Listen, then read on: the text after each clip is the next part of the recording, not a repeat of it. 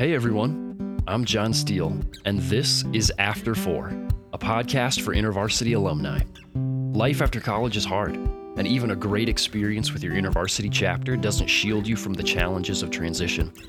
As we hear stories from real alumni learning how to make it in their post-InterVarsity reality, my hope is that this podcast will offer some encouragement, a few laughs, and even some hope for the future. This is After Four, and these are your stories. Hey everybody, welcome to After Four, the podcast for InterVarsity alumni. I'm your host, John Steele. Thanks for joining me today.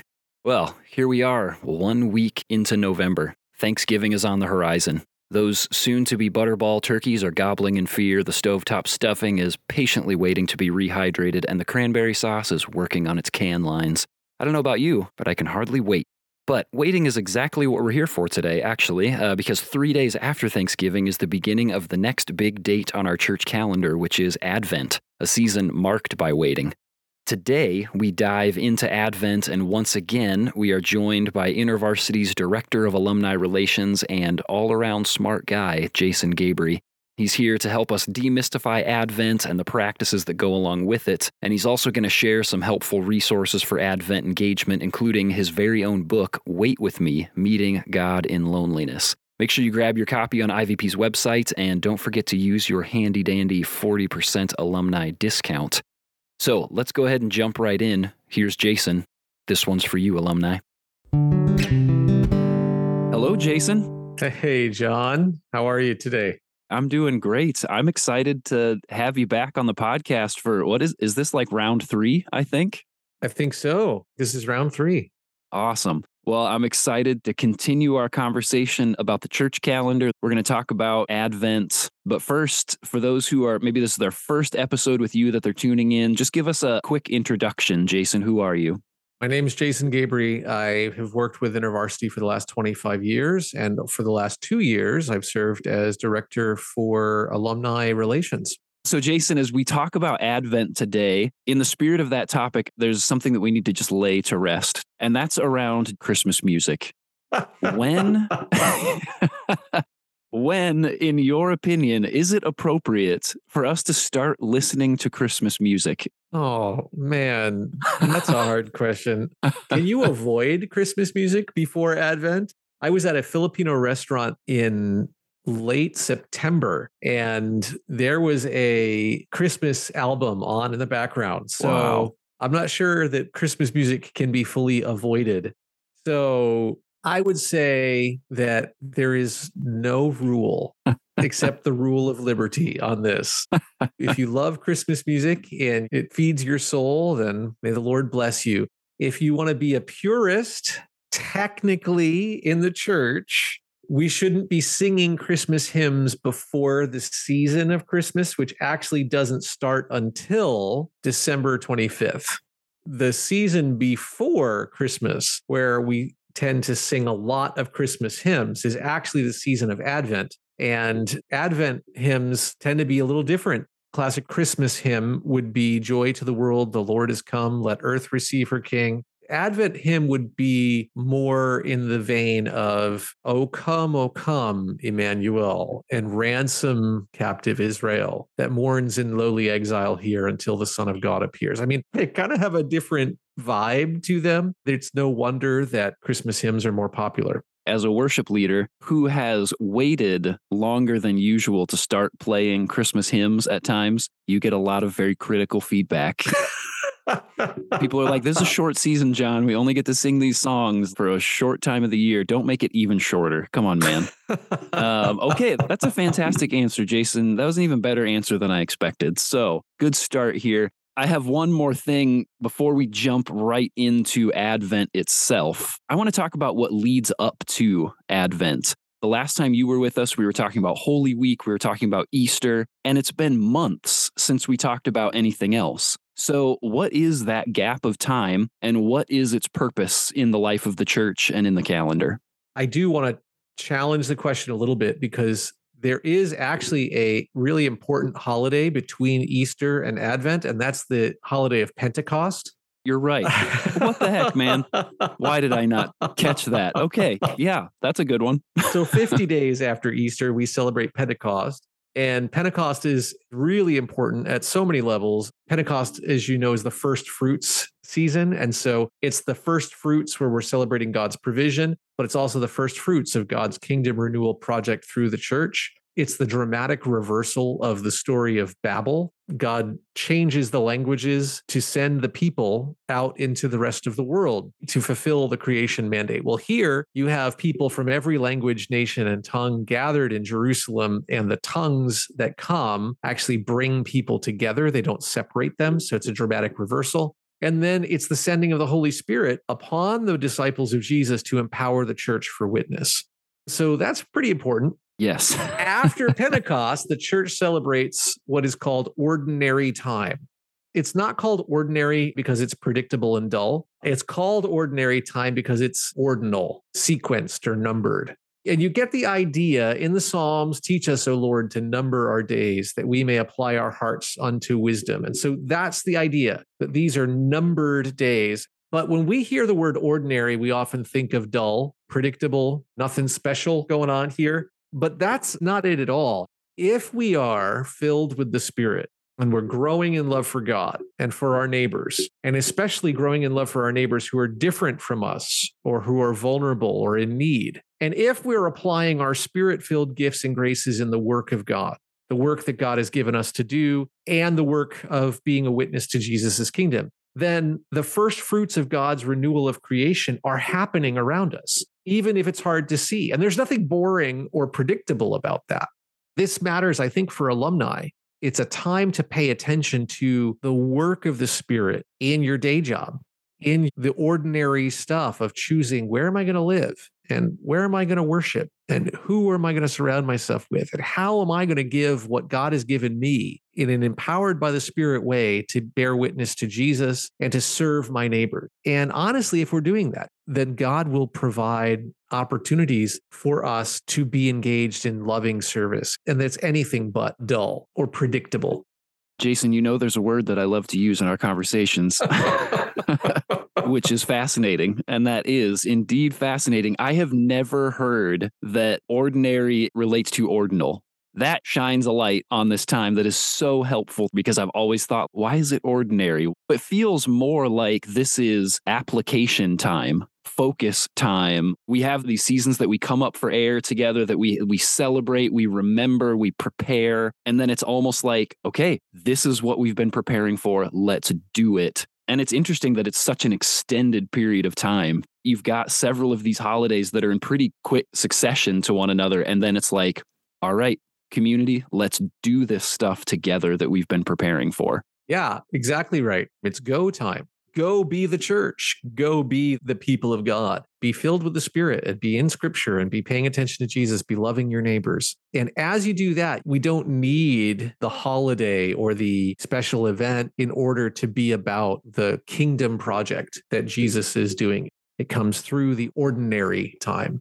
So then this ordinal time, go time, leads us up to the season of Advent. So let's just start very broad. Yeah, Advent is a four-week season of reflection and prayer and repentance, of active waiting as we prepare for the coming of Jesus.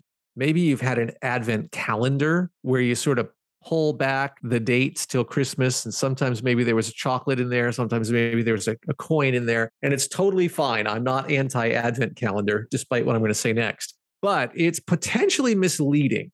What happens in some of these things is we can easily think that the season of Advent is about waiting for Christmas, and it isn't. It's actually about waiting for Jesus, which is a very different thing.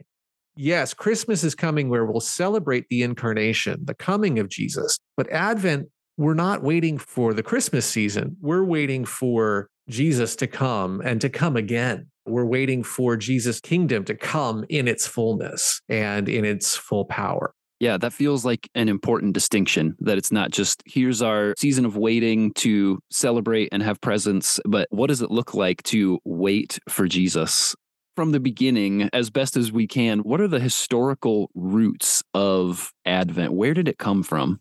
Advent comes from the Latin word adventus, which is a translation of a Greek word, the Greek word parousia, or appearing. So it's a season of active waiting for Jesus's appearing. The earliest evidence we have for Advent is late fourth century, and it's from the church in what today would be called Spain and Europe. And it may have been connected to a season of fasting, discipleship, and learning the faith in preparation for baptism at Christmas. There's some good evidence for that. Early Christians were very interested in linking baptism to these days of celebration, being baptized at the Easter Vigil or Christmas. So it might have been that. The season does really begin to solidify around the sixth century. That's interesting to hear you say that. The supposed beginnings of this sounds very similar to what we talked about in our Lent series. This was a season of time to learn the faith, and then you get to the end of this season, and this is where we have our day of baptism to say, yes, I am affirming that I am bought into this faith. So as I think about Advent today, I think about lighting candles. Why do we light candles? What do those candles represent? And then are there other notable symbols during the Advent season? So zooming out a little bit, light, it's an ancient image for the presence of God. Early Christian confession that talks about the Holy Spirit, God from God, light from light, true God from true God. Of course, John's gospel, in him was life, and the life was the light of all people. And so ancient essential connection between light and God's presence, particularly when you remember that electric light and ubiquitous light is a very modern phenomena. And for most of our history as a species, when it gets dark, we huddle together around the fire because you can fall in the dark. You can be hurt in the dark. The dark is cold, potentially menacing. So big picture, light is about life. It's about hope. It's about the presence of God. We are contemplating and waiting for the light of Christ to come into the darkness of our world. And then each candle represents a different theme. I'll talk about each one of them, but just to give us some context, none of these themes are meant to be big, broad, romanticized themes. They're meant to be really specific. So the first candle that you light is the candle which represents hope. It's not some kind of vague belief in the goodness of the world or the potential of humanity. The hope candle is the hope that is embodied in the people of God, that someday God will restore heaven and earth, and there'll be a new heaven and a new earth. It's the hope that our life with God as a community today is a foretaste of the new heaven, new earth reality in the reign of Jesus.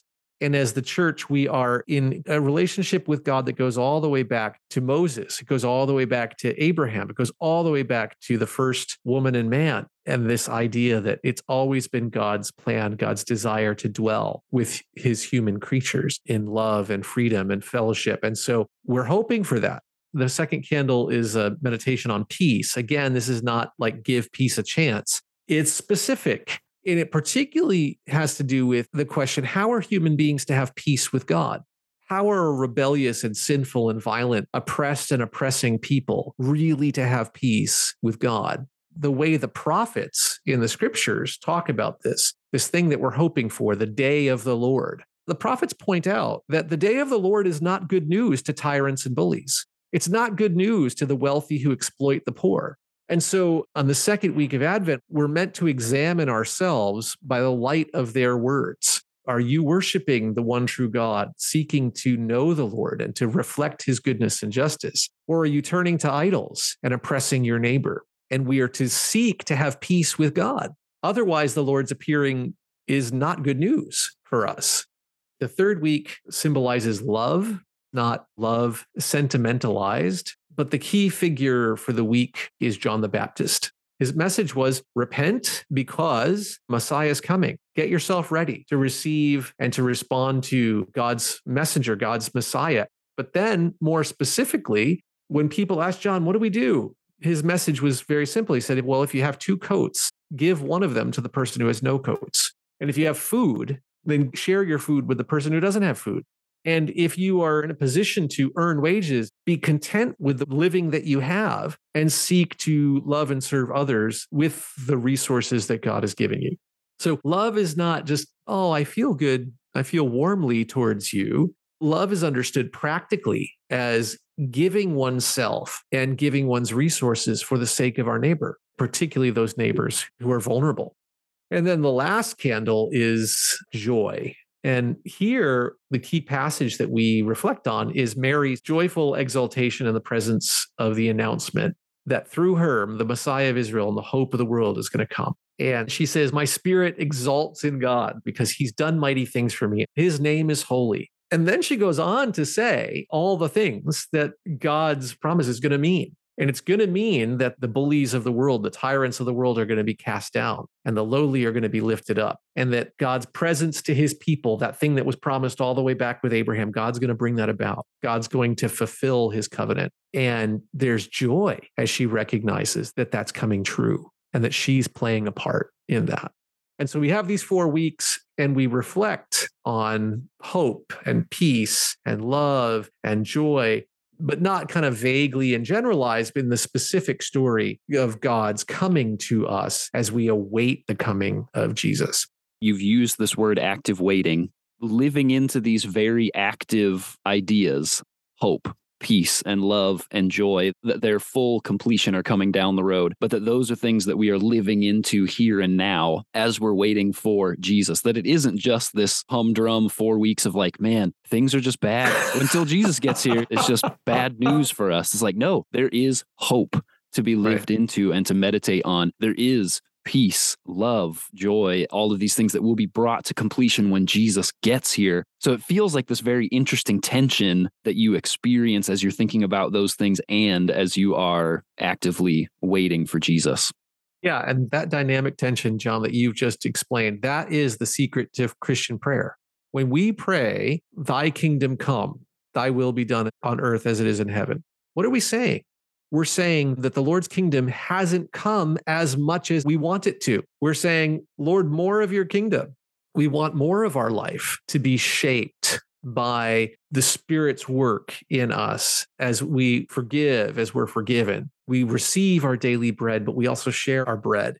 We are entering into this tension between we've already received hope. We've already received forgiveness. We received love. We've already received the joy of knowing the Lord. And yet there's more. And every Christian prayer begins in gratitude for what God has already done and extends into a time of asking God to do even more and to use us in the process. Why is waiting and active waiting such an important part of Advent? It feels particularly appropriate, especially given our sort of modern Western life. On the go, everything is sort of instantaneous. And this is a practice that was established long before that was a reality. So what is it about the human condition that the idea of waiting is good for us to just live into for a few weeks here? What a great question. I mean, the simple answer to the question is we emphasize waiting because the whole season is really about waiting for Jesus. And I do wonder sometimes if we've lost the sense of expectancy.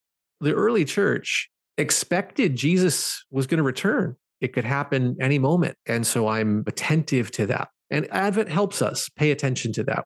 The parousia, the adventus, the appearing of Jesus. One day we will see Jesus. And until that day, we live in longing and in expectant hope. And let me sidebar on waiting. Waiting is, in my view, the emotionally and spiritually healthy response to a world in trauma. When things feel chaotic or grievous, we tend to go in two directions reflexively, denial or despair. So denial can manifest as avoidance. Oh, it's not really that bad. You know, it's better than it used to be. Let's just distract ourselves with good things because life isn't really that bad. Or it could also show up as a refusal to deal with human vulnerability and complexity. The idea that if we can just get the right people into office, then we won't have to deal with all the change, all the complexity, all the pain, all the grief, all the fear, all the human vulnerability that we're struggling with. It's very natural, but all of that is a form of or an expression of denial in the face of disorientation, change, or trauma. But then the other place that we tend to go is despair. Despair can show up as depression. Despair can show up as cynicism, as bitterness towards people or towards the system. You all are never going to change. Nothing could get better. And it's so natural for us when we experience a world in trauma to go to those two places. Waiting is fundamentally different. Waiting refuses to avoid vulnerability. It doesn't say, no, it's not that bad. It doesn't say, oh, well, but if we can really just get the right people in office, there's going to be a quick fix. No, no, no. Waiting says we're not going to pretend everything's fine or that there's a quick fix. Instead, we're going to admit that we're vulnerable, that the kingdom is not here in all of its fullness, that as long as we're in this time between Jesus's ascension and Jesus's return, we are in this place of tension that we cannot solve ourselves, and we are waiting in active participation for God to meet us and to make things right. It's also a way of refusing despair. We're not going to throw our hands up and say, it's not going to get any better. It's just meaningless. It's just suffering all the way down. No, we hold the complexity and the vulnerability together before God. And we say, Jesus, come.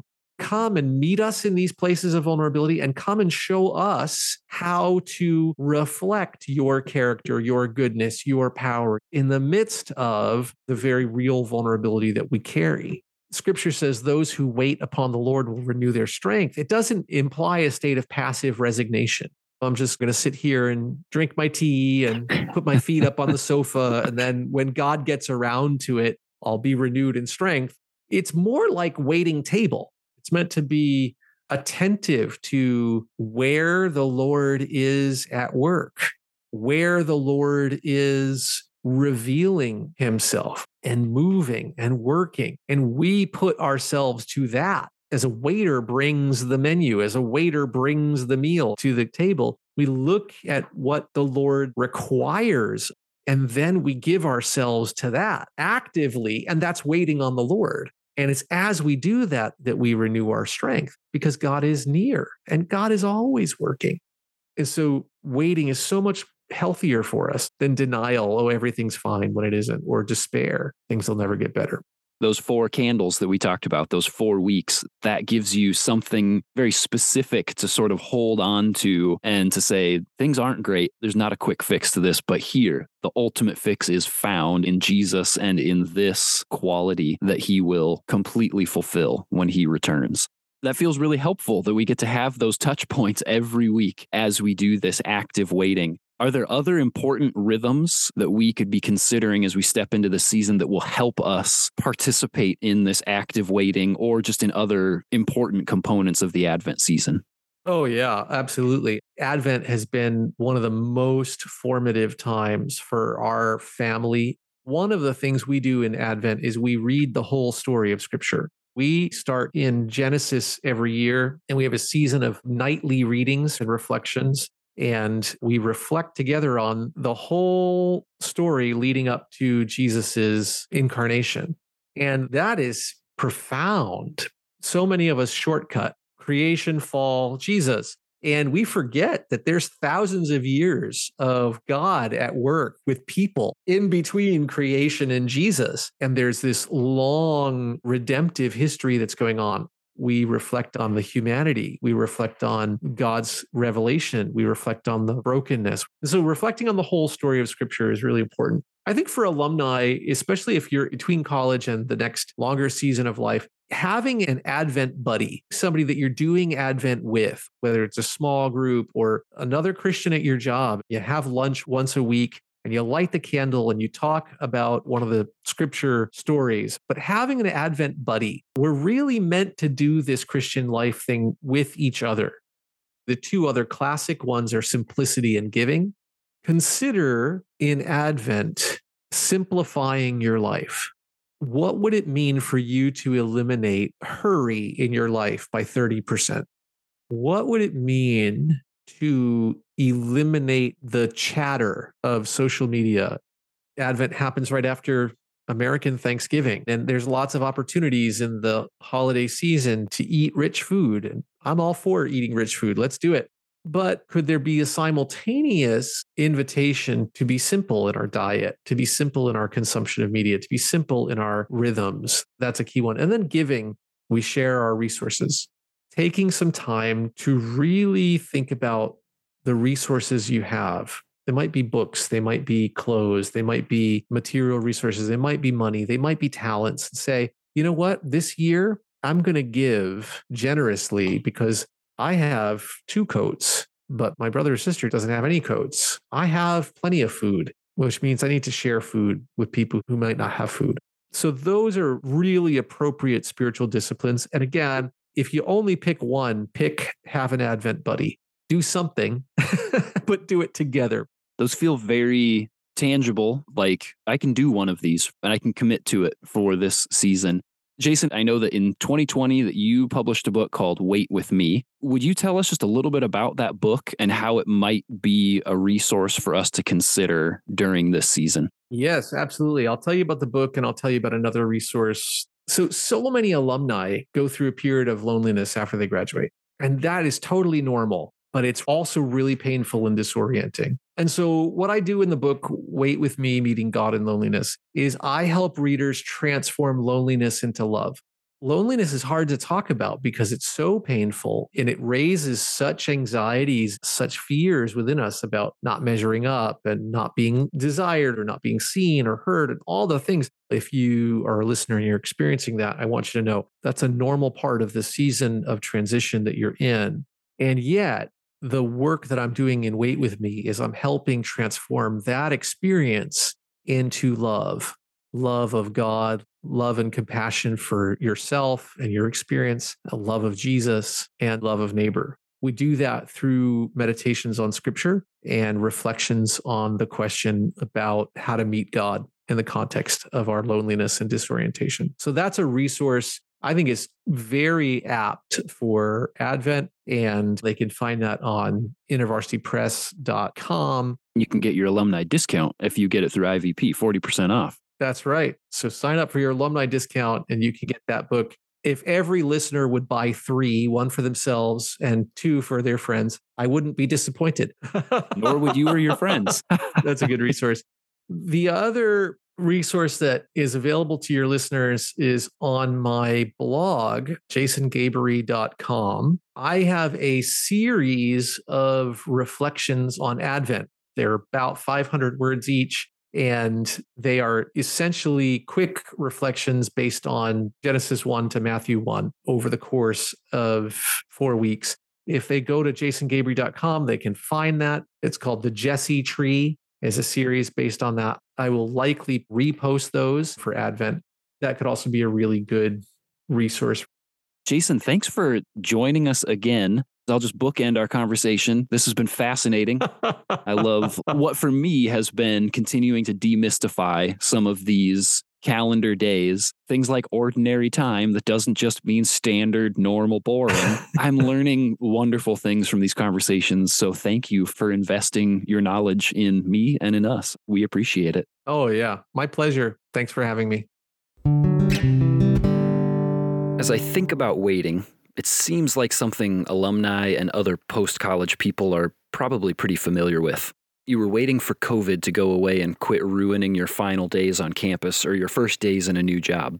You've been waiting for political figures to get their act together and make decisions that encourage justice and love and mercy. You've been waiting for all the time that you've spent studying and studying and studying to pay off and help you land the dream job in your field. Waiting for community, for love, for direction. For one thing or another, you have most certainly been waiting. Advent feels like a fork in the road situation, alumni. Being people who have spent all this time waiting, it could be easy to look at a season that doubles down on the concept and say either, no thanks, I'm done thinking about this, why don't you look me up at Christmas? Or you might step in with hope, tentative though it may be, and say, maybe there's a reason for this. Maybe there's something Jesus wants to say about all this waiting, and see if there's something that God wants to do with the long season of waiting that you found yourself in. I hope that this conversation with Jason helps that second option feel like a more viable one. I hope you'll find your Advent buddy and take advantage of that alumni discount so you can grab a copy of Jason's book, Wait With Me, Meeting with God in Loneliness, or that you'll hop onto his website and engage with a daily devotional through the Advent season. We're dropping these Advent episodes early so that you have some time to prep and pick a resource or two that helps you engage in healthy ways. You can find links to both of those options in the show notes. Thanks a lot, Jason, for joining us today and for offering your wisdom about waiting with and for Jesus during this season. Okay, we're not done with Advent resources. Come back next week for our chat with Betty Dickinson about her new book, Making Room in Advent, twenty-five Devotionals for a Season of Wonder. Betty's going to tell us the story behind developing the book, about the incredible paintings that accompany each entry, and when I say incredible, I mean incredible. You need to see these things, and how she hopes that it will bless you in your engagement with the Advent season. I really look forward to sharing that with you next time. As always, please be sure to subscribe to After Four, leave us a rating and a review if your platform allows you to do so, and share with all of those old chapter besties of yours. It's a major help for us when you do those things. Thanks so much for listening. I will see you in the After, alumni.